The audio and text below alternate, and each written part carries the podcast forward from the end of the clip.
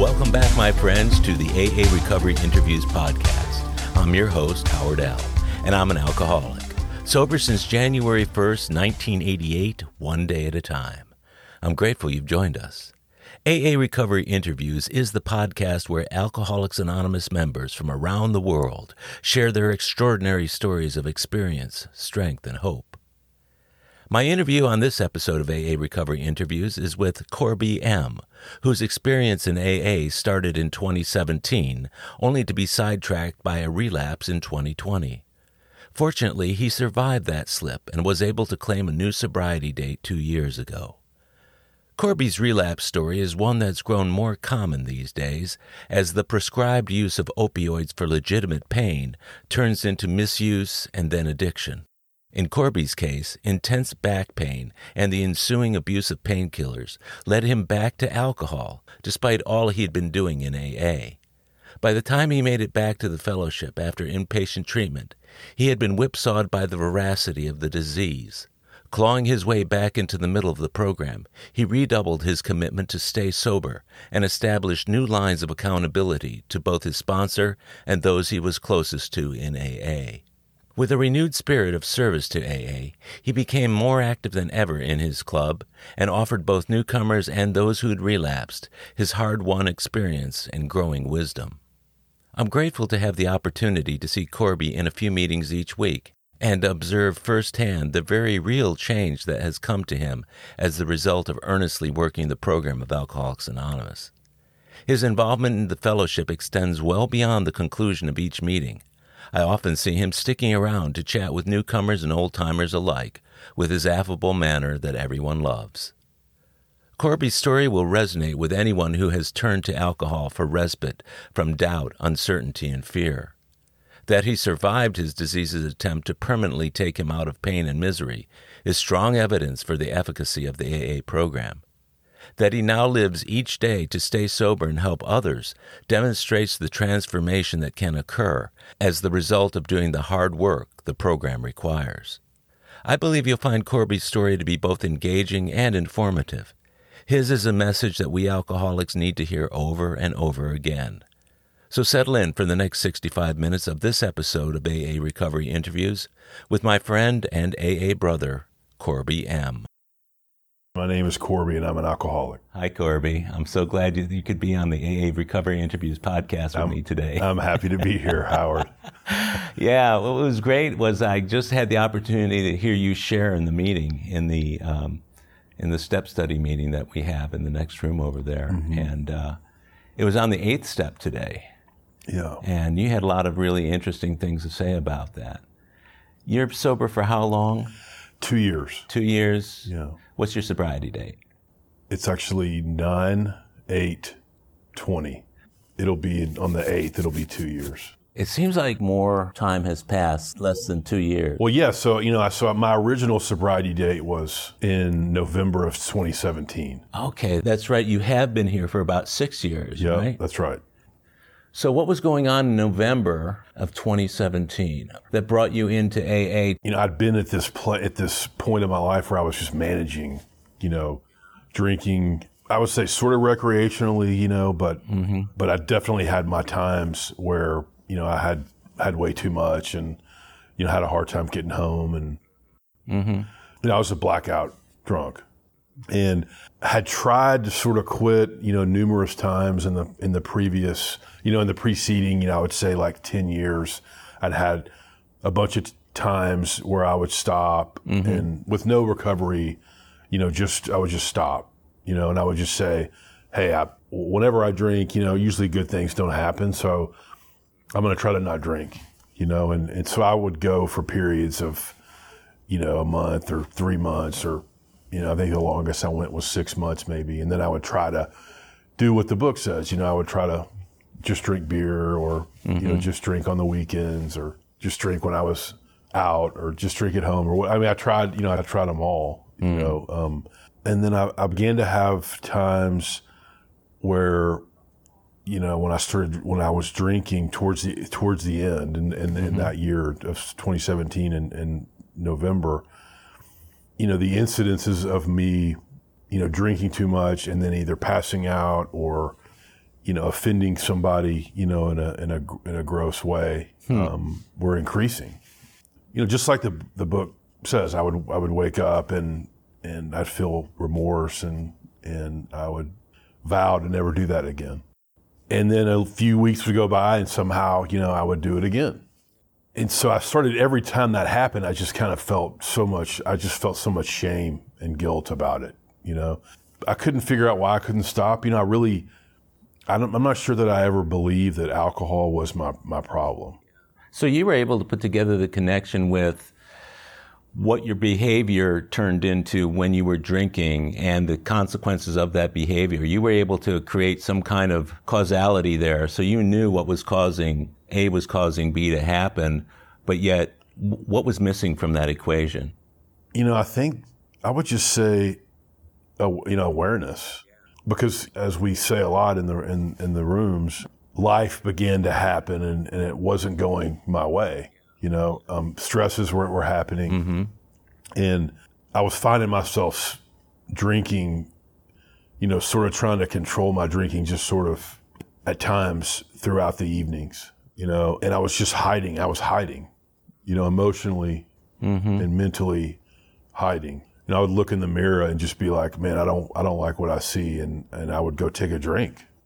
Whatever I was feeling inside, I wanted to not feel it. Was that a pattern that had gotten started earlier in your life?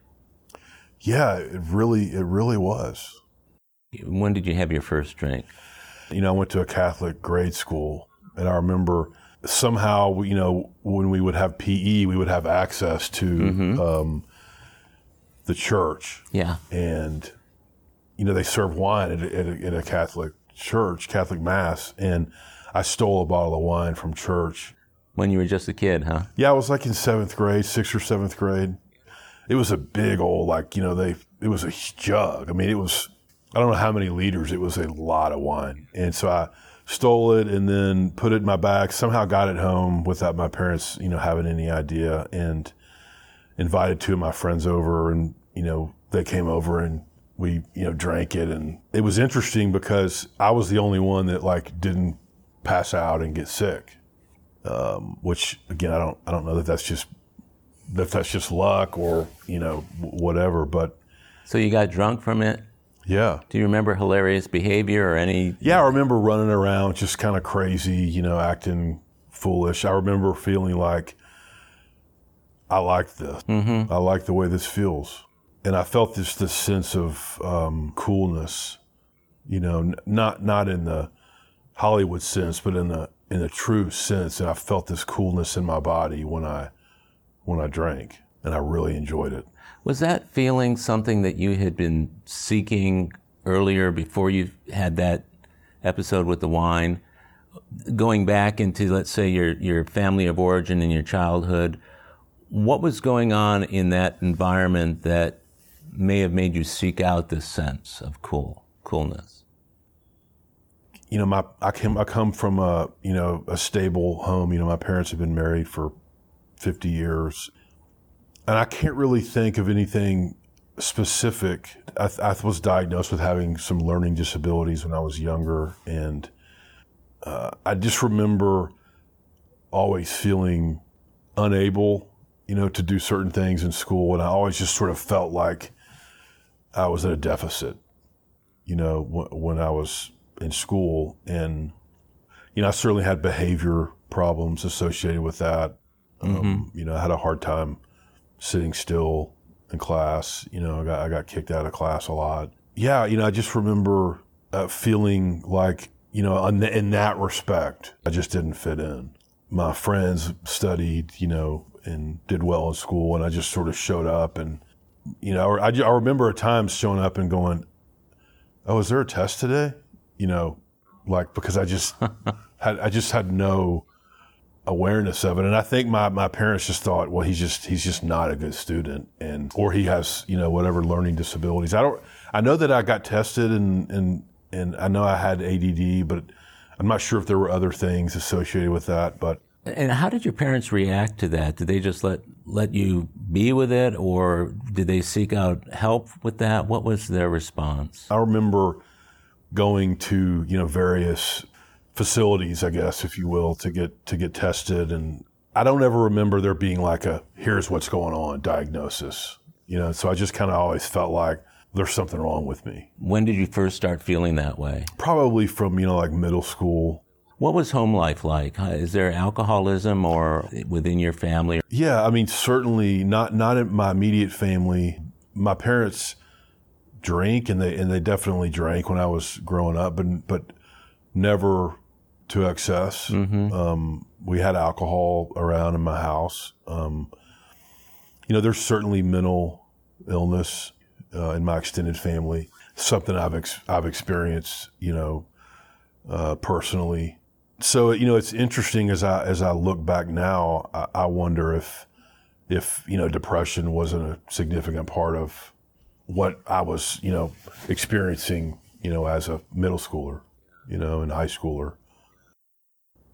I would just get really attached to people, you know, specifically girls, mm-hmm. you know, and you know, I really just I fell in love with this concept. Um, uh, you know, a lot of the stuff that you like see in movies. You know, I, I romanticized my life. You know, and if I if there was ever a breakup or anything, I mean, like I remember being, you know, 16, 17 years old and getting a bottle of tequila and, and locking my door in my house, you know, as a, as a 17 year old and, and, and drinking tequila by myself, you know, for the sole purposes of drowning out the pain that I was feeling. And I put myself in a lot of those situations with girls and, and just with relationships, you know, where I was so attached, so dependent. Um, or codependent, as they call it these days, right? For sure, yeah. I just remember drinking so that the pain would go away and I could, you know, stop feeling it. So you started drinking, let's say, when you were about with the wine and everything else. Did you continue drinking after that? Yeah. So you started drinking at what, 13, 14 years old, mm-hmm. which is very common amongst almost all my guests is, eh, that I've interviewed is 14 seems to be the 13, 14, 15 seems to be the magic the magic numbers in there. Um, but were you aware when you were going into these relationships, whether it was just dating or whatever it was, romanticizing, that if it didn't work out, you could always drink? Yeah, it's almost almost as if I looked forward to it in, in some way. Like it know? not working out. Yeah, like I, I knew there was going to be, you know, some big fallout, at least, you know, from my, my standpoint. Yeah. And um, that I was going to get to, you know, lick my wounds, as, uh, you know, as they say. And mm-hmm. that's interesting. You mentioned it in, in a way that made me think of the, the kind of the dramatic element in there, and you know, the movies and in TV shows where the guy loses the girl, and then you see him at a bar or you see him in his room or whatever else, obliterating whatever the feelings are. Sure, that was something I identified with really early on. You know, and I and I remember just going, you know, that's what I'm attracted to. That that image, which huh. really that image was a reflection of what I wanted to experience. Yeah. You know, because I was never really a good time Charlie. Yeah. You know, I mean I, I I drank, you know, and I had a lot of good guy friends and I was in a fraternity, and, mm-hmm. you know, so I did all of the traditional hell raising and mm-hmm. beer, beer drinking, you know, as they say. And but in terms of how I saw myself, I, I really identified with that image of the guy you're talking about, you know, sitting in, on a bar stool with a bottle of, you know, Jack Daniels and, you know, you know, gone dead to the world. Yeah. You know? Beautiful loser. That, you know, the the guy who you, you don't so much as feel sorry for him as feel envious.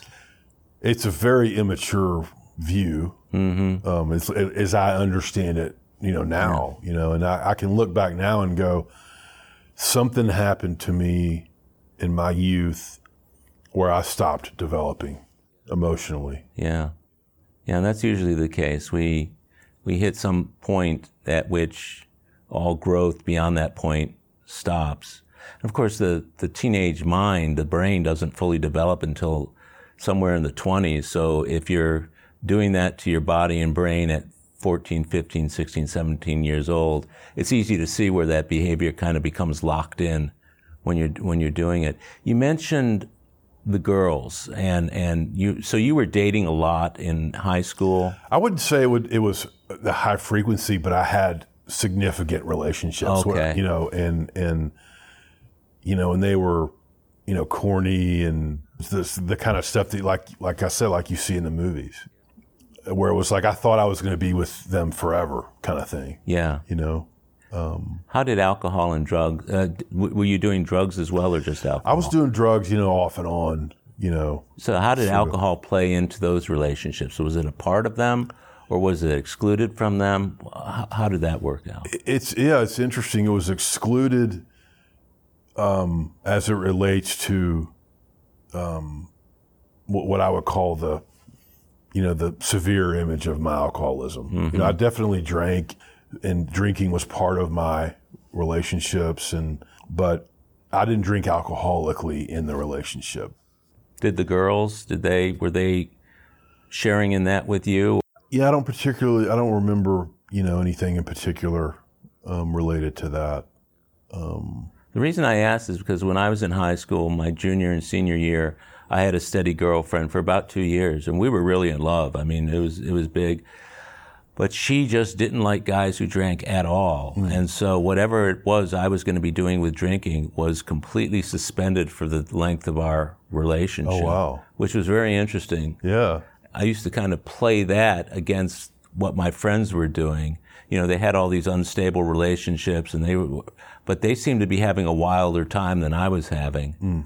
So whenever it was that we went to college at the same college together, the relationship fell apart because all of the opportunities that college created for me to go wild and be able to date and that sort of thing. It, it, we broke up right after we went started going to college together as a result of that. Oh, wow. But but she was the predominant reason why I didn't drink during my junior and senior years in high school. Hmm. Now you were drinking, you were hanging with the crowd. Yeah, I mean, the same guys that I was still in wine with in seventh and eighth grade, I went to high school with, and and I remember stealing alcohol from liquor stores, and mm. you know, I, I remember getting arrested in eighth grade. Yeah, I mean, we just sort of didn't have any regard for really much of anything, you know. And it's like I, I can look back on my life and almost without exception say from high school through college and through my adult life, the situations where that they, where they've ended in a in a in a bad way, negative way, whether it's you know wetting the bed or you know um, getting arrested, you know it was always because I was drinking or using. None of the bad things ever happened when I was stone cold sober, like I am sitting here with you. You know, I, I don't remember having nights where I went out and drank and I just was like, man, that was so much fun tonight. You know, I'm really glad I did that. Huh. It just generally didn't end well. So there was a point at which during the evening that you felt okay and then it went downhill. Yeah, I couldn't stop. Did you ever have an idea where that point was and try to stop at that point? Sure. Oh yeah. I mean, you know, it's sort of a passing thought. You know, mm-hmm. and as you and I both know, as I know now, you know, your judgments and your ability to make good judgments, you know, is diminished once you start drinking and, and drugging. And so it's a really tough ask to be able to manage to figure out where's that number of drinks is too much. Yeah. We try to get to that point and we always overshoot it. And by that point, what happened, used to happen for me was I'd overshoot it and I'd think, ah, what the hell? You know, I'm already, things are already, I'm already beyond that point, so I might as well drink anyhow. Yeah, for sure. Yeah. Absolutely. Now, with the guys you were hanging with, what kind of crowd was that? We were well, we were all mostly jocks. You know, we all played football, and mm-hmm. so we, you know, we mostly just played sports and you know hung out with girls. And The popular guys at school. I would say, you know, yeah, I, w- I mean, I, I don't remember there being a, you know, that that being a big factor, but you know, I did excel i- i- to the degree that I excelled in anything as a kid. I, I did excel in athletics. you know, certainly relative to, you know, my school activities. Did that kind of make up for the deficits in the academics? Sure. Yeah. I mean, uh, uh, yeah. I mean, I definitely felt like I had a place, you know, in the world, you know, as a result of that. Mm-hmm. Um, I had a place in the hierarchy of the environment. High school, I don't think was anything, you know, there was anything significant but I definitely drank alcoholically. You know, I got arrested a few times. Um, I cheated in school. You know, I mean, mm-hmm. you know, I didn't I didn't take it seriously. There was nothing serious about my about my life other than maybe you know football. I took I took seriously. Mm-hmm. So you were hanging with this crowd during during high school. You got through high school. What was next? Well, then I went to college. You know, sort of limped my way through the first couple years Mm-hmm. You know, didn't didn't do particularly well. I, am not. I don't remember what happened, but at some point, I decided to take some ownership of my mental health. You know, the learning aspects of you know who I was, hmm. and so I, I, went to see a doctor, and I was diagnosed with you know having ADD.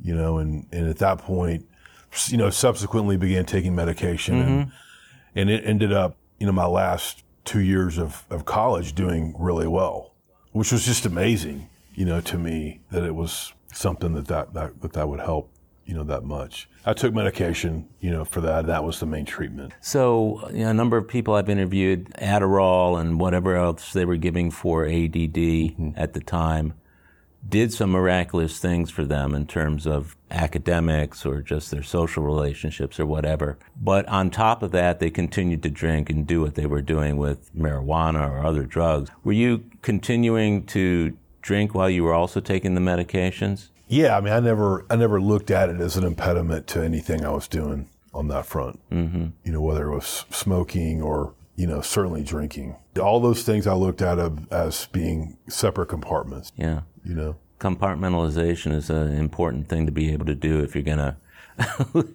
live with all the conflicts going yeah. on, isn't it? Oh my gosh, yeah, it's a it's a great skill. It's a requirement if if you're going to live the way I lived for most of my life. Now, during this time in college, was this also a time at which you had relationships with other, with the girls? Yeah, it's interesting. It's when I met my my wife, and in in my relationship with her, you know, she was taking life seriously. I mean, she was very social, and she was in a sorority, and you know, she went to class, and you know, she studied for her exams, and uh, and had plans for a future. You know, and sort of, I think I sort of looked at her and thought, well, number one, I'm I'm you know madly in love with this person, and and and I think I, I want to spend the rest of my life with her that was something I identified really, you know, as probably I was 19 or 20 years old, probably. Hmm, mm-hmm. And I thought, well, I, I, better get it together to the degree that, you know, I want to stay with her, you know. And I mean, it was nothing, I, I never felt like she was like forcing my hand. I think I was able to just sort of see her as an example. And I, and I think I looked around and saw, you know, I better I need to start taking life seriously, you know, because um, it is it is something to be taken seriously. So, know? what did that look like? Well, it looked like you know spending more time away from the fraternity. You know, I spent a lot of time with her, and then it looked like me taking some initiative to go to the doctor. I think I'd been kind of saying, well, my parents did some research around this, and they really couldn't figure anything out. So, you know, it is what it is. You know, I really don't remember what specifically happened, but I, I do. Something happened that made me go, you know what, I'm going to go see if I can uncover what's going on. You know, now that I'm older and I can hear it for myself. So, in a lot of ways, her presence in your life helped you straighten out to the extent that you were able to go and get help for the ADD. Yeah, it really did. Yeah, that's great. That, really that's did. that's a real gift in and of itself, isn't yeah, it? Yeah, for sure. Yeah. So, did you start dating her exclusively at that point, or? Yeah, I started. We started dating exclusively at that point. Yeah. So, like from then to now. From then to now, yeah. Wow, that's so cool. Yeah, it's been almost thirty years. Wow. Yeah, and I want to ask about those 30 years. As we move on from college, did you have a plan for moving forward? Did you know what it was you wanted to do when you get out? I basically thought I was going to go be a salesman. And that's sort of all I, I sort of had pigeonholed myself to thinking, this is really all I can do. I think I can do this. I can talk to people. Yeah. And I'm halfway intelligent. I can, I can do this, you know? And so I always just assumed that's what I was going to do, Hmm. you know? And I graduated from college and, and began, that's what I started. That's what I did. I was a salesman. And that's, that's what I do today. I was, I'm, I'm still a salesman. What were your What were your early years in sales like? Because sales is a profession that is absolutely rife with alcoholism. I do remember in college, psychology was my major. And I remember thinking, this is going to help me learn to read people. And, and I do remember, you know, feeling able when I graduated. I do remember feeling able because of that, you know, because I, I felt like I, I knew how to talk to people and I knew how to, to read people. And I feel like that's the qual- that's one of the a strength that I have today that I, I feel like you know, and for the most part, served me well. Um, and yeah, I mean, uh, drinking. You know, we drank. You know, every night. You know, when we worked, and every day we went to the bar, pretty much. You know, mm-hmm. for a happy hour. You know, there was always something. And I remember going to meet clients for drinks, and you know, it was always sort of always part of it. Yeah. When you gave thought to stopping drinking later on, whenever it was, did you consider how important the drinking was to the profession? Did that enter into your decisions at all? No, it, it didn't. Unfortunately, because I had been doing it long enough that I had, you know, foot, I had enough of a foothold on the business that I didn't. I could afford to not go to happy hours or not, you know, have cocktails or dinner with clients. You know, Do you think you would have been successful stopping drinking earlier in that environment? it would have been really hard knowing now that I have, you know, because I I know now that I had undiagnosed depression for many of those years as well. Hmm.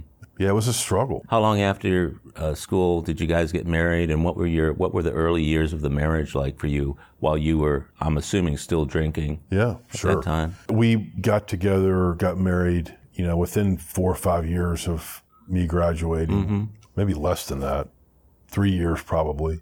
And, you know, we started having a family, you know, pretty, pretty early. The first years of our, our marriage was really just focused on raising our kids. We have, have four kids. They're within, you know, 15 months of each other, you know, all four of them. So it was just like one, two, three, four. And so the early part of our marriage really was all about, about that. How did alcohol enter into that, or, or were you drinking as much or not as much? Did you have a, an intent to not drink because of that? What was it? What was the feeling there? Yeah, I mean, I, I really it was something I, I didn't I didn't think about it as you know as we know alcoholism is progressive, and at the time, you know, it was just in its normal progression. So you know, I was drinking, you know, socially, and, my wife and I would go out and we'd go to a ball game, or you know, we would uh, go to dinner, and you know, I, I could have a few drinks, and you know, the behavior associated with the drinking wasn't severe at that point.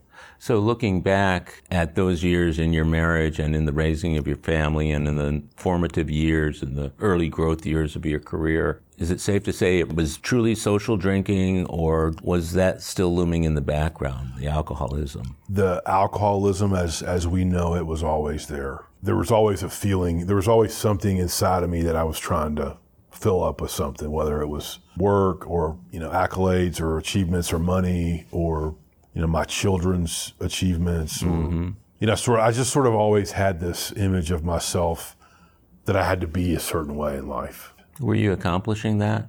You know, the short answer is I, I didn't see any any of that happening. You know, you could you could argue that yes, there definitely I had success in my life. You know, Yeah. I, I, without a without question, I had success in my life in the traditional sense. You know, my kids were all you know did well in school and you know are are just good solid people. And um, but deep down, you know, I always had this feeling of um, you know something's off. Yeah. Well, the depression, I know in my case, the depression will do that to me. That no matter how good things were going, they never felt like they were going good. Or at times at which I thought, "You know, all this great stuff is going on, and I still feel like blah. You know, mm-hmm. as a it's a it's a weird fa- way to feel. I always wondered what's wrong with me that I can't feel more elation at the success in my life. Why does it feel like something's missing? Does that make sense? Yeah, for sure, and it definitely it's been my my experience. Has it? You know, being a twelve step program has really helped my depression as well. You know, I, I have traditional treatment for that as you know, but you know, understanding you know, the, the spiritual aspect of the program. You know, I would just say when I came into the program in 2017, the the images and the view I had of the world, myself, and then my, myself in relation to the world, and then how I viewed myself mm-hmm. just directly was very sick, which I believe is where the alcoholism, you know, kind of has always been. So there's this period of time between having the four kids, drinking, let's say responsibly or functionally, growing your career, that sort of thing. At what point did things start to go downhill be, as a result of the alcohol? So it was, you know, specifically, you know, around around 20, I'd say 2015 to 2017 is when these incidences of drinking in excess started happening more often. Hmm. Life became unmanageable. In what ways? Well, I wasn't able to live as an adult. I, I couldn't face life. I couldn't handle life. What did that look like in terms of your job and your relationship with your family? Yeah, I mean, it looked like not following through on my commitments. Mm-hmm. You know, it looked like lying. Mm. It looked like, you know, cheating and mm-hmm. stealing. Mm. Um, mm-hmm. It just looked like, like I said, I think when I said when we started, it looked like I just was hiding out, you know, not facing reality. Was that called to your attention by anybody around you, the people you worked with, your spouse, your your family, your parents? I mean, yeah, definitely. You know, it was it was something that I was in therapy about, and mm-hmm. you know, my wife and I had been in, in couples therapy some about it, and it was sort of like, I don't know what's wrong with me. I don't know what's wrong. I don't understand what's wrong. You couldn't see the linkage between the alcohol and what was wrong. At some point, at this at this particular time, I still was thinking, I don't know why I keep drinking like that. Mm-hmm. And because I'm, I'm, you know, when I'm not like that, I'll go through life and I do the best I can, but I'm not happy with myself or with life, and I don't and I don't want to be here. Mm-hmm. Um, I hear people say this a lot, and it's a, you know, it's an old saying, I guess, if you will, that alcohol was my solution to dealing with life and the feelings that I had associated with with life. You know, these incidences of, you know, drinking too much, and you know whether it was, you know, I'd wake up in the and you know be I'd be passed out on the back porch or mm-hmm. passed out in my car or passed out downstairs or, you know, I would do something where I didn't remember what happened. I'd wake up and kind of go, what happened last night? So you were getting to be a blackout drinker? Mm-hmm. mm-hmm. Yeah, for sure. Mm. I, I, I, couldn't stop. I didn't know how to stop. Once I started, you know, I couldn't stop. We'll be right back. My friends, if you've enjoyed my AA Recovery interview series and my Big Book podcast, check out Lost Stories of the Big Book 30 original stories from the first and second editions of Alcoholics Anonymous, missing from the third and fourth editions. It's an engaging audiobook I narrated to bring these stories to life for AA members who've never seen them. These timeless testimonials were originally cut to make room for newer stories in the third and fourth editions but their vitally important messages of hope are as meaningful today as when they were first published. Many listeners will hear these stories for the first time. Lost Stories of the Big Book is available on Audible, Amazon, and iTunes. It's also available as a Kindle book if you'd like to read along. You're going to love it. And we're back. You mentioned 2015, which is a couple years before you first came in, but it sounds like there were quite a few years in there where you must have been a functional alcoholic. Yeah, I, I just sort of white knuckled it. Did you? Yeah. I mean, there was nothing, I don't remember anything specifically. I think I just kept saying, I'm going to take a break from alcohol for a period. And, you know, then I'd start trying to go to a Bible study or try to start going to church mm-hmm. or, you know, and those things, like we say as well, like those things worked you know, in, until they didn't work. And so the feeling of, uselessness and self pity kept growing inside of me, even though I was doing, you know, these things to make the pain go away. And really, the pain was this image I have of myself is unrealistic. You know, this concept of humility was not one that I, I understood, you know, at all. And um, I remember leading into that last sort of what caused me to come into the program. And I'd been exposed to it a little bit. I'd been to a few meetings in my life, but I remember going to meetings and some of the same meetings that I, you know, where I see you now sure. and going, these guys are all here because they're trying to learn how to control their drinking. You know, I- I, I just didn't understand the concept of the 12 steps or recovery, um, sobriety. You know, I just didn't understand at least what I understand, you know, today. How long did you hold to that erroneous belief when you were first going into AA in 2017?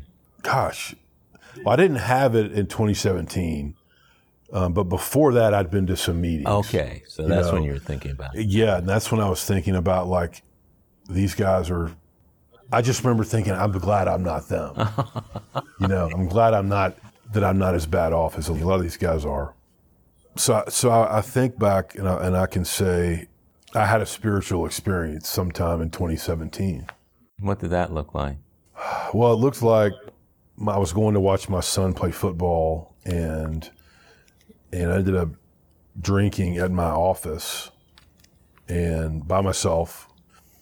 Ended up going home and picking up my other kids, and picking up two of their friends, and I'd been drinking, you know, not all day, but enough, you know, um, that I was certainly intoxicated, and anyway, I drove them to this game, basically blacked out, and I dropped them off, and then I went home and I just left them there with my wife and my family were there, and I just left them and went home and sort of just kind of just disappeared. I didn't even I didn't tell them anything. I just they got out of the car and I just drove off and ended up I was at home. You know, and the next day I was going on a trip with my one of my sons the next day, and I mm-hmm. remember feeling. I woke up feeling just so much shame because I missed my son's game, and mm-hmm. my family was, you know, scared to death of had, what had happened to me that night. Mm-hmm. And I just remember the feeling of, you know, complete and utter utter dem- demoralization. You know, I was totally hopeless. Hmm. I ended up going out of town with my son that day to go, and we went with some some other people. And I remember I didn't drink that day, you know, and I and I got there. We were we were going out of town, out into the country, and I just remember mm-hmm. at one point I snuck kind of snuck off and went by myself, and I went, you know, I was out in this in this field, and I remember being in my car, and I had a I had a pistol in my car, and I remember just thinking. I can't do this. Can't do what? The living or the dying? I can't do. I can't. I can't live anymore like this. You know. Um, and I just remember feeling um, total hopelessness. And I had a bottle of alcohol in the car that I hadn't touched yet. You know, it was about 24 hours, maybe not even that long since my last drink. Well, let me let me back up a little bit. I woke up that morning, you know, before um, this being in the field situation. I woke up that morning thinking, okay, I know that I'm drinking because I'm hurting. Right. So I'm not going to do that anymore. I'm not going to drink anymore. Yeah. And I got to figure out what else, what's going on with me, why, to figure out why I'm hurting so bad. Mm. You know, I'd identified at that point enough to know I was, I was mature enough to understand that I was distracting myself by working or Yeah. exercising or, mm-hmm. you know, drinking to mm-hmm. fill some hole that I had inside. You know, so I, mm. I knew that. So I just kind of said, all right, I'm not going to drink. So I'm in this, I'm in this field and I think, you know, I'm, I'm going to end it. I'm, I can't do this anymore. I'm, I'm done. And I picked up the pistol and I put it in my mouth. And I got a call from another friend of mine who's who's not in the program, but he's in a, he's in another twelve step program, and you know he he'd known he knew about what happened because Mm-hmm. he was you know he's close to, was close to my family or is close to my family, Mm-hmm. and um, and I answered the phone and I didn't tell him what I was doing, but you know I remember I was crying. I just remember him saying, "Corby, I know this hurts, and I know you don't believe me, but you're going to be okay, Hmm. and you just got to get through the day. You just got to get through the day." So this call comes in while you have the the barrel of the revolver in your mouth. Yeah. What made you answer it?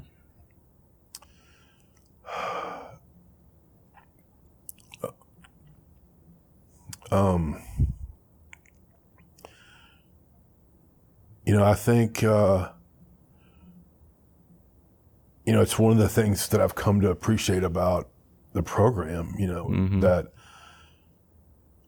God shows up for me through other people. Um, and yeah, so, you know, I believe that was, that was God showing up for me in that moment. Um, and I think I, I knew that he would understand. You know, when when when my phone rang, I think I knew there was a part of me that wanted to keep going. Yeah. You know? So, you know, I kind of just white knuckled it through the weekend. Mm-hmm. Um, I came home. You know, my, my, my kids were still pretty young, but they, they knew something was going on for sure, you know, but, and, you know, my wife was obviously very hurt and, and scared and sad and, Had you said anything to her about the episode in the car with the gun? No. No. Okay. no, you know, that was something that I still kept very secret. I get it. Yeah. You know, I didn't, I didn't want anyone to know about that. Uh huh. Um, and I just thought, you know, I just kept, I just remember thinking, you know, what is wrong with me? What is wrong with me? You know? Uh-huh. So I came, I came home that the next, I mean, a couple of days later and I didn't drink at all. And I just sort of tried to grind through the weekend as best I could, Yeah. you know, and, and then I went to an AA meeting when I got back and then for some reason I reached out to someone who's who's in the program that you know that you and I you and I both know, Yeah. and he was a, a client, and um, I, I didn't have any real reason to reach out to him. I knew he was in the program, but I reached out to him, and I I think I just left him a very sort of you know generic message, and um, and he called me back then like the same day, and. I could tell when he started talking to me that he knew what was going on, Yeah. you know, and I don't know how he knew, you know, he didn't have any reason to know. I knew that he knew he wasn't calling me because he, he was going to talk about some business Yeah. element. I mean, he, he knew it was a, it was a personal call. So you didn't leave in the message that you left for him to call back. You didn't say anything except give me a call back. Yeah. Wow. This guy ended up being my sponsor. Yeah. ultimately, you know. Um, and so I just sort of I got in the program. I started working the program pretty much from day one Yeah. at that point, Yeah. and thinking, okay, I I don't know if this is the right place for me. I don't know if I have alcoholism or not, Yeah. but I know I can't drink or drug, and so I'm gonna stick with this program and, and try it out. He had me read some of the the big book of Alcoholics Anonymous, mm-hmm. and, and he said, "I want you to go through." And, and there was an exercise that he wanted me to do, and I just remember reading it the first time and thinking, "Man, this is me. This is I'm I'm reading a book about myself." Isn't that amazing? Yeah.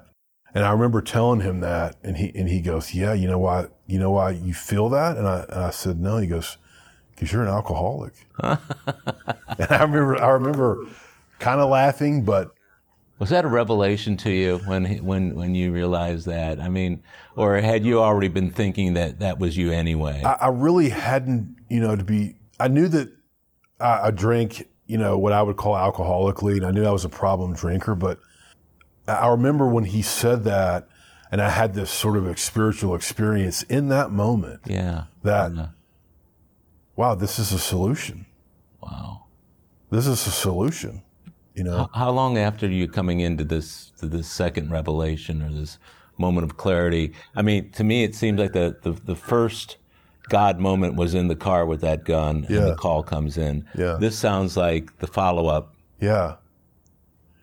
Yeah, it's so true, you know, and it, and it, it made me, Was that immediate? I mean, was that very early, the first few days that you were there? it was, it was probably within the first 30 days of, of my sobriety. Yeah. And I just remember when I, w- once I identified that, I remember thinking, man, I'm on fire for this AA stuff now. And I, I remember going to meetings and I wanted to go and I found a, you know, home group and, and started meeting people and yeah, I just I remember thinking, you know, and the you know the big book talks about us, you know, being on a great liner, Uh-huh. and I remember thinking when I when I walked into an AA room, some at some point in my first, I don't know, maybe it was you know ninety days, but in the first period, I will remember, I remember walking in and thinking, I've been saved from the hopeless state of mind and body. So this is within the few first few months you're feeling that way. Yeah, Wow, that's cool. yeah, it was it was it was really cool. I got to be in some of those meetings with you. In Yeah, you fact, I think I, I remember some of the very first meetings you went to at that club, and you could definitely see a man who there was a certain tentative nature uh, about you, but you also seemed determined. So, Yeah. you know, it's always tough to tell by just looking at a guy coming in a few times whether he really has it or not. The thing I do remember you doing though was you stuck around after the meetings. Yeah. Do you remember doing that? Sure. And it was r- really just sort of leaning into the program. My sponsor had a pretty big event in his life, and I remember, you know, trying to be there for him as best I could. And Yeah. and I and I would have never done that before I came into the program. It was amazing to watch you do that, by the way. I got a chance to witness a man being of extraordinary service to another AA early in his program. This absolutely cataclysmic event goes on with this man who we know, and you were there. You were you were like there every step of the way for him, and it was a beautiful thing to watch. As tough as it was for you to do, I'm sure seeing you and getting to witness you doing that was really big for me and other people in that room. It almost was like you were a natural or something. Well, I don't. Yeah, I don't, I don't know about all that. I I just I feel like I, I say I say this a lot in meetings. You know that I feel like God shows up for me through people. I didn't consciously because back then I didn't think of it that way. When I was there for Him, I just was thinking this just feels like what's right. I don't, and it's it's amazing that I look at that time now and I think that time really prepared me for my life. Showing up in a stressful situation like that, sad, to kind of devastating situation for someone else, you know, allowed me to show up for people in my life and to not make it about me. That's a great evolution for an alcoholic to get to the point of it being all about me to it not being about me. That's a big, big step to take. So this happens in 2017, 2018. Take us up to the point of your slip. Yeah, so things were going well. My life was good. My, you know, my relationships were on the mend at home. I, I was just engrossed in the program. You know, um, went to seven or eight meetings a week. You know, definitely worked the steps, and you know, I was I was in the deal. You know, I was doing the deal for sure. But I've had back problems for a long time, and I've had two surgeries on my back when I was younger. Both are injuries from playing sports, and so this pain came back over the last you know three to four years, and it became clear that I was going to have to have my back fused. I guess it was 2019. Mm-hmm. And I had the surgery, and the pain was bad. You know, the pain wasn't getting any better. And at some point, you know, I started taking Medicaid. I was going to a doctor, and I was being treated, and uh, you know, he gave me pain medication. I don't think it's a unique story. As I look back now, you know, he gave me the medication. I took it as prescribed, at some point, I began prescribing them myself. And then I had the surgery thinking, okay, once the surgery happens, I'm going to be pain free. Because it was, I was having a hard time sleeping and it was really affecting my life. Oh, yeah. Uh huh. And um, I had the surgery, the pain didn't go away. So I kind of kept taking this medication. I think the unique thing is I never stopped going to meetings during this time period. I was still involved in the you know my club and and still chairing meetings and leading meetings and you know I was thinking in my head, well, I'm not taking this medication to get loaded because because that was the truth. You know, I, I had significant pain, Yeah. um, and that's why I was taking the medication. My brain tricked me and you know, I told myself what I needed to hear to allow myself to say, I'm in the program. What do you mean? I'm, I'm sober. You know, I'm, I'm, it didn't even occur to me. You know, I never one time had a moment of going, well, is this, is this really a good idea? Hmm. Yeah. I just thought I'm in this pain. And I did make a decision at some point where I just said, I can't live in pain like this anymore. It was not a good situation. So I just kind of said, I'm, I'm going to take the meds until the, the pain gets better. I was doing rehab, so I was doing uh-huh. all the things, PT and such that they were telling me to do. It just wasn't getting better. And so what happened was, you know, as, thank God, as I've come to find out, it becomes harder to get medication the more you take. Yeah. Yeah. Because at, at some point the doctors go, I'm not giving you any more meds, you know, Yeah. They're gone too quick. too Yeah. quick. Yeah, like I somehow didn't have the idea to go. Well, I'm just going to go get them on the street. Mm-hmm. I didn't think about that. That never occurred to me. Thank God. So I just said, okay, I'm I'm going to say that this is a sign that I got to stop, and I stopped taking the meds. You know, kind of cold turkey, and then that very next night, you know, I was in so much pain that I drank, Mm. physical pain, and I I had access to alcohol in my house Mm-hmm. um, and I drank, and I drank for three straight days. Not not literally, but I drank for, for three consecutive days, to the point of passing out. And on the fifth day, I went to treatment. Hmm. Yeah, I, I thank God. You know, my my wife. It was a a very tumultuous end. Again, you know, uh-huh. I ended up you know breaking things and passing out in the bed and, and hurting myself and And how long had you been sober by this point? three about three years. About three years. Yeah. Okay. Yeah. So I mean, it was instantaneous in terms of how much I, I took of alcohol. I woke up one day, that sort of that last day after a horrible night. My wife was like, "Okay, what's going on?" She didn't say it quite quite that calmly, but she just said, "What's going on?" And I told her the truth. I said I drank, Hmm. and she, you know, somehow said, "Look, you know, I'm not telling you you have to go to treatment, but I'm I'm telling you you have to go to treatment." Yeah, I get that. because I don't think, you know, she said, I don't think you can do this on your own. Mm-hmm. She was right. I still didn't realize at that time. I've come to, to understand now because I've studied it. This this concept of hyperalgesia, which is, I thought it was just, you know, you know, I didn't think it was a real thing, and, I- uh-huh. and, I- and and it's intuitive, but you know, it, effectively, it's the the more the more you take pain meds, the worse your pain is going to be.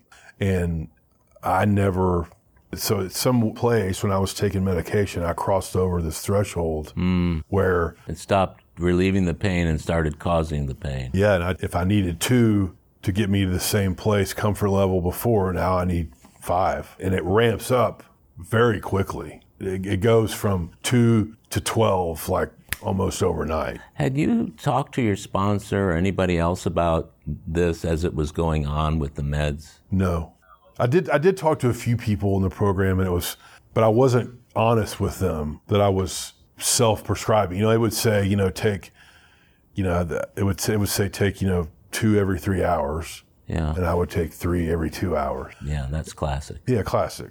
And then I would say I'm just going to store them up and take them all at once at night so I can go to bed, so I can sleep. Yeah, I mean, I was sick. And one thing I learned, I read this in the book a million times, but, mm-hmm. you know, the big book talks about insanity returns. And man, I didn't understand what that meant Yeah. until this happened in my life. And I start going, wow, the insanity's returned. So were you out of meds when you took that first drink after? Okay, so you're out of meds. You had no relief. No relief. Yeah, I'm just. So alcohol looks like the perfect solution. Yeah. So once she said what she said to you, were you ready to go to treatment? I had so much fear, first of all, mm-hmm. and I felt so much shame, you know, from, you know, ruining my sobriety, if you will, and that I, I just said I'm gonna go. How long were you in treatment? I think I was there for like 25 days. Okay. And did you do the aftercare and the IOP afterwards? Oh, yeah. It's almost like I never left. I went to treatment mainly because I, I needed to find a way to get off the pain meds. And really, that what that looked like is just being locked in a room and not being able to drink or drug. So you had a detox while you were there? Yeah. It was rough. I didn't have any of the traditional physical symptoms. I was already having the pain. And they weren't giving you anything for that, were they? Nope. They, they gave me Advil or, you know, Toradol or something. Oh my gosh. I, I went, you know, kind of headlong back into the program and, Mm-hmm. and it's been that way, you know, ever since. And I'm, I'm So the amount of time between when you went into treatment, which effectively was your last, the last time you drank Mm-hmm. or used, that you abused medication, let's say. 'Cause you- Correct. you've had medication since then? I've not. You've not. Okay. So the end of the drug use, the end of the alcohol happens. How long between that day and, and your new sobriety date? That's that's my new sobriety date. So you were actually only out there for five days? Yeah, something like that. But you know, I, I could make the argument that when I was self-prescribing all those meds, you know, I was out yeah, there. yeah, yeah. I get know? that. I get that. But that's the truth. My mind, you know, wants to say, well, you were only out for five days. But the truth is, from a program perspective, the second I started self-prescribing or or the second that I became aware that I was self-prescribing and then didn't make a correction, yeah. you know, that's when you for me, that's how I would say that I went out. So you were doing that for how long? Probably about 60 days. 60 days. I guess maybe maybe maybe 30. So really, let's say your your real slip was about 60 from the time that you started using irresponsibly, and then you drank, and then you stopped. About 60 days in. there. Probably, yeah, something like that. So you know, the thing that strikes me about that, and I saw you a lot during that time, was that you were still doing things around the club. You were, you were like you said, you were still participating. Yeah. You mentioned earlier about compartmentalization. Is that what you were doing when you were in those meetings and you were that you knew that you were abusing the meds, or did you not just not see it that way? I didn't see it that way. Right. Okay. I saw it as I need these meds to survive. right. Right. Okay. I can't function in life without sleep, and this is how I'm doing it. Right. So no reason to come clean because you self-justified it. Self justified it. I yeah. get it. Yeah. But the drinking, the five days of drinking, was a real stark realization, wasn't Real it? Real stark, yeah. Yeah. So it, it's almost like it took the drinking to end the drug addiction. Yeah, and, I, and I remember being in treatment and thinking, thank God that this happened to me. Thank God that that last doctor said, no more meds. That's incredible. Yeah, it's just, it's, it's amazing. The addiction takes you to the alcoholism, which then addresses both. Yeah. What a great realization.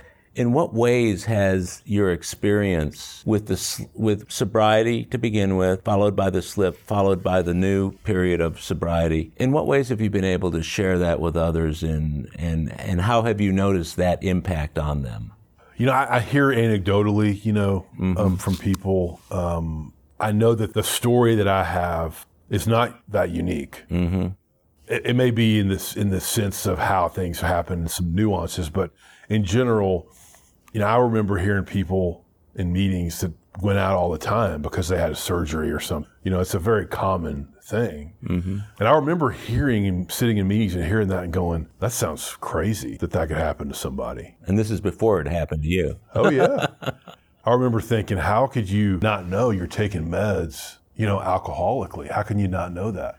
So, in a, in a real sense, that you already knew what you ended up denying and then justifying the actual use, Yeah, because I, I wasn't taking it to get loaded. I was taking it right? to alleviate the pain that I had. yeah, I You get know, it. you know, I think what we talk, what I talk about a lot, or what I what I think about is just living life on life's terms. Mm-hmm. I've heard you say this, and you know, if you stick around here long enough, life happens to you, Yeah, good and bad. yeah. and being able to stay sober through those times is the example that I try to set.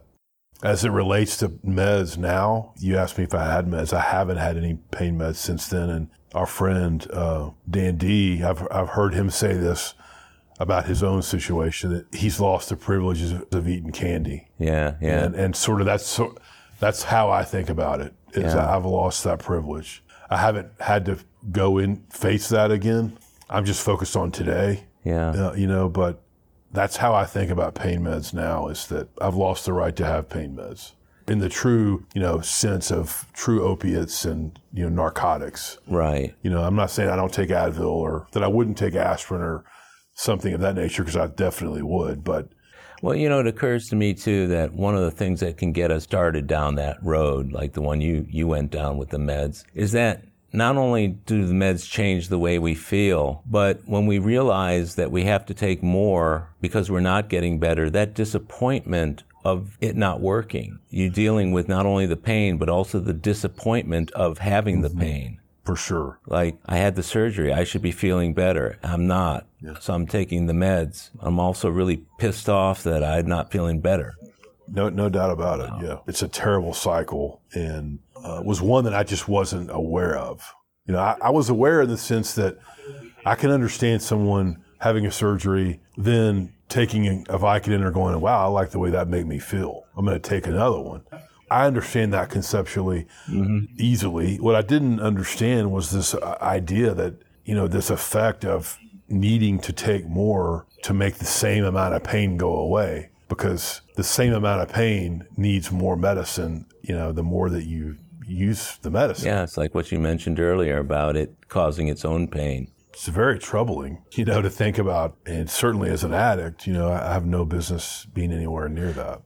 And what great experience that you have now to share with others because you and I know, especially in that meeting that we go to all the time, that there are people coming in who we can see in legitimate pain. They're limping in, they're in wheelchairs coming in. Mm-hmm. You know, you can tell just by the way that they're moving that they're in some pain. I can imagine you have lots of opportunities to share what you went through with some of those. folks. Definitely. Yeah, I look and I and I continue to look forward to those times. And that's such a gift. I mean, you know, you you, Yeah. you probably may not see it yourself, but I see it every time I see you talking to one of those people. I'm thinking, man, what a gift that guy is for that person. Yeah. And I've also realized that you are available to be a sponsor and that you've had some experience in doing that. Yeah. And that's a gift. It is a huge gift, yeah. Tell me about a couple of gifts that have occurred. I think the biggest gift, and the thing that I've, I've realized before I got sober in 17, I thought, I used to sit at a bar or I would just sit with a drink in my hand and think, if God really wants me to stop drinking, he'll strike this drink from my hand. you know? And I think much like having the gift of desperation that I, that I got just by grace, mm-hmm. I, I also have this gift of understanding that that's not how God works. That's not how my God works mm-hmm. the miracle happens when God makes me aware of a problem. He's done his part at that point. And I, and I think understanding that concept that God doesn't make things happen in my life. Things just happen and I have a responsibility to respond to them and how I respond to them is up to me. And, and I think just this from a spiritual aspect, knowing, you know, I used to think, poor me, poor me. Right. Where's God? And now because I've, I've been around to see things that I see God shows up through people. Yeah. You know, I hear God when I go to meetings or when I sit with another alcoholic, mm-hmm. you know, and I hear stories and I see, witness things, you know, mm-hmm. That is how my God shows up. But the truth is, I haven't seen a lot of abracadabra activity. You Right. know, now I can look back and say, wow, what, in the experiences in my life and some things that have happened to me where I can say, that's God. Yeah. And I do acknowledge that Yeah. but my perspective is what's shifted. That's the gift I think I'm most grateful for right now. And that's the kind of gift that can work in so many areas of your life, which is to me, God expressing Himself, giving us the key, and then it's up to us to open the door or not. That's right. And that freedom of God's will, it's still God's will for us to have the freedom of, of self will. Mm-hmm. But you've been given the key, you've opened the doors, you know what's behind them, and that to me sounds like an incredible gift in your life. And what a blessing for your family to have a sober man at the head of it. I think so, yeah. At the end of the day, I think this has just been a beautiful experience for you, huh? Yeah, it's it's just tremendous. You know, I'm able to love my children for who they truly are. Yeah. And I say it in meetings a lot, you know, they don't owe me anything. Yeah. I used to think, you owe me this because I've done this and I've Yeah, done yeah. that. And I, I don't think like that anymore.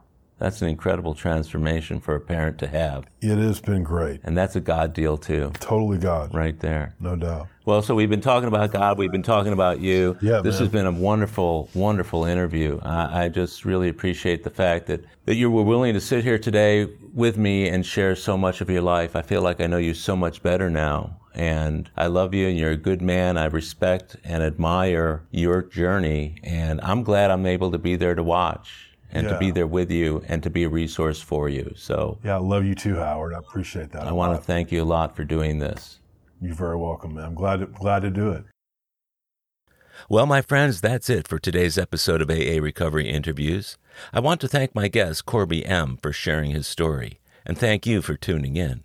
If you enjoyed AA Recovery Interviews, will you please tell others how to listen to it? And please leave a rating or review for the show on your podcast app. That'll help others find us. As the number of worldwide listeners grows, this podcast will be of greater help to more people. Of course, you can listen to more than 85 interviews in this series by following this podcast on Apple Podcasts, Google Podcasts, iHeartRadio, Spotify, Pandora, Stitcher, and other podcast providers. Or tell Siri, Google Assistant, or Alexa, play AA Recovery Interviews podcast. Or visit our website, aarecoveryinterviews.com, to hear every show, share your comments, and also contact us. If you want to email me directly, it's howard at aarecoveryinterviews.com. By the way, this podcast strictly adheres to AA's 12 traditions and all General Service Office guidelines for safeguarding anonymity online. I pay all production costs, and no one receives financial gain from the show. AA Recovery Interviews and my guests do not speak for or represent AA at large. This podcast is simply my way of giving back to AA that which has been so freely given to me. The next episode of AA Recovery Interviews is on the way, so keep coming back. It'll be here soon.